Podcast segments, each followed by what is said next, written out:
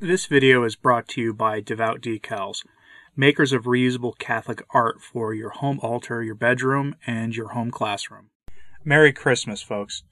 Today is the Feast of the Nativity of our Lord, and it lands on a Sunday, which is interesting. So, short of there being some catastrophic breaking news in the church, there will be no news video today. But I have multiple of these sermon videos for you today.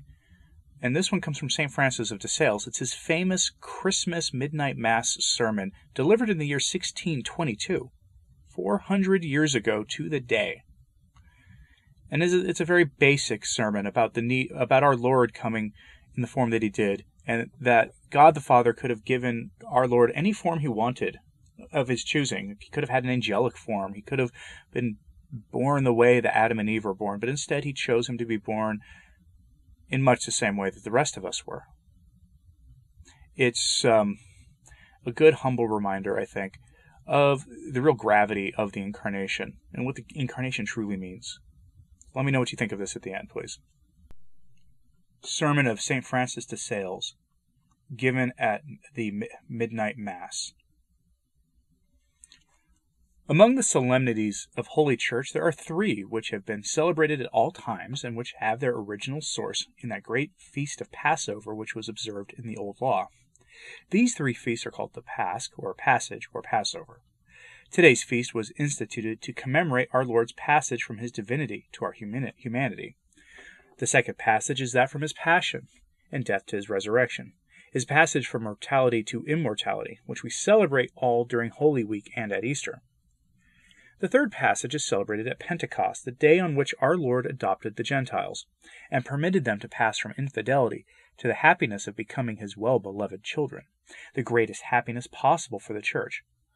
All these feasts find their source in today's mystery. But you may say at this point that it is not unusual to preach at night, and I reply that it was indeed the custom in the primitive Church, while it was in its first flower and vigor. St. Gregory bears witness to this in his homily for this day. The early Christians even said the three nocturnes of Matins separately, rising three times during the night for this purpose. However, they went to choir 7 times a day to recite the office, thereby fulfilling verse 164 of Psalm 118. St. Augustine says that they even preached 3 times on this feast, first at midnight Mass, then at Mass, and finally at the Mass during the day. So great was the fervor of those early Christians that nothing wearied them. The least among them was of greater value than of the best of religious today. We have become so cold since those early days that we must now shorten the Mass, the office, and sermons. But this is not to the point. Rather, I intend to speak to you first of which the Church sets before us this day, and then of what we should hope for and do in light of this faith. If I do not finish all that I want to say, I shall do so later in the day, if God gives us the time. Before beginning my discourse, I wish to remind you that I like to use analogies when I preach. I will do so here, too. Now, in all that we do or plan, if we are wise, we keep its purpose or goal in mind, for we should have one. For example, if someone intends to build a house or a palace, he must first consider whether it is to be a lodging for a vine-dresser or a peasant, or if it is for a lord, since obviously he would use entirely different plans depending on the rank of the person who is to live there.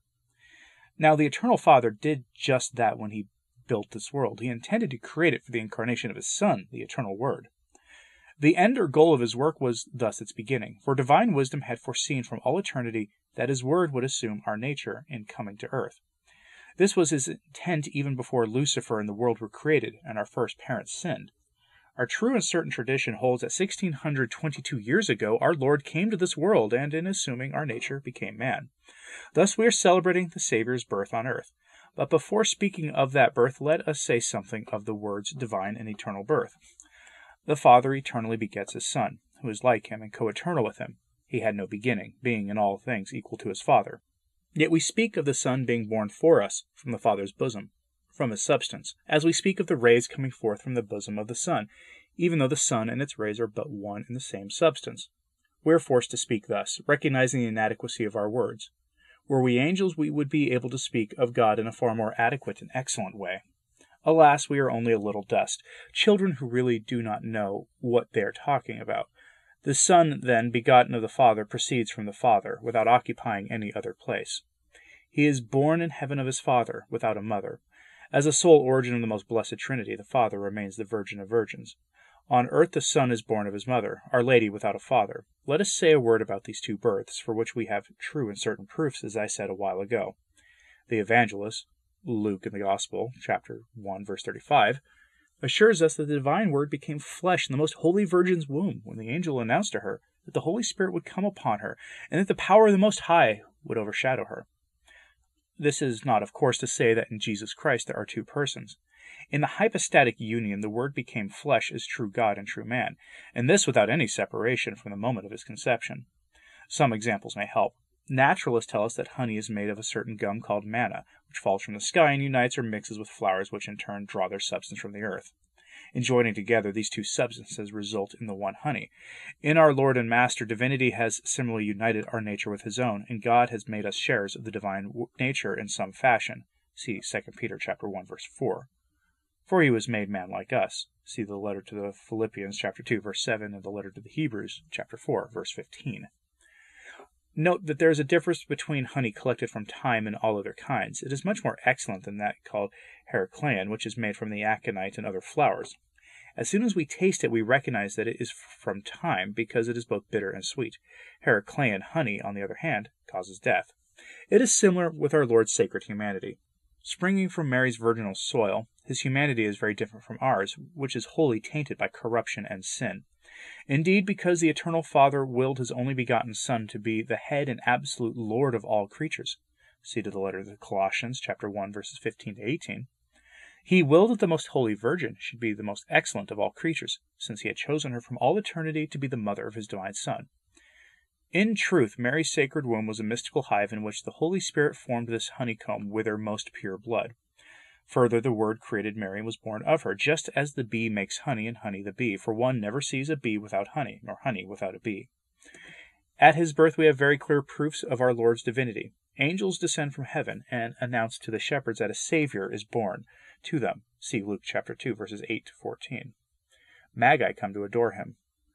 This clearly shows us that he was more than man, just as, on the contrary, his moaning as he lies in his manger shivering from the cold show us that he was truly man. Let us consider the Eternal Father's goodness. He had so desired he could have created his Son's humanity as he did that of our first parents, or even given him an angelic nature, for it was in his power to do so. Had he willed to do so, our Lord would not have been of our nature. He would not then have made any alliance with him. But his goodness was such that he had made himself our brother in order that he might both give us an example, see Romans chapter 8, verse 29, and Hebrews chapter 2, verse 11 to 17, and also render us sharers in his glory. It was for this reason that he willed to be of Abraham's seed, for the Most Holy Virgin was indeed of Abraham's race, for it is said of her, Abraham and his seed.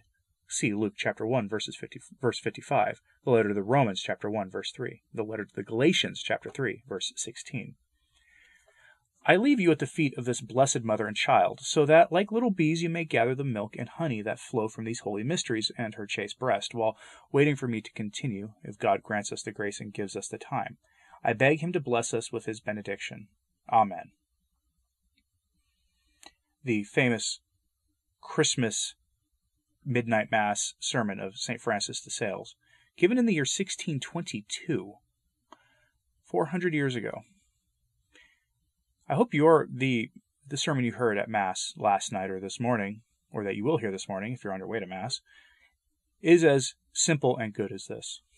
St. Francis de Sales is a saint that I need to cover more, and I have a book of his, I believe, Lenten sermons, so during Lent I will hopefully have St. Francis de Sales for you here.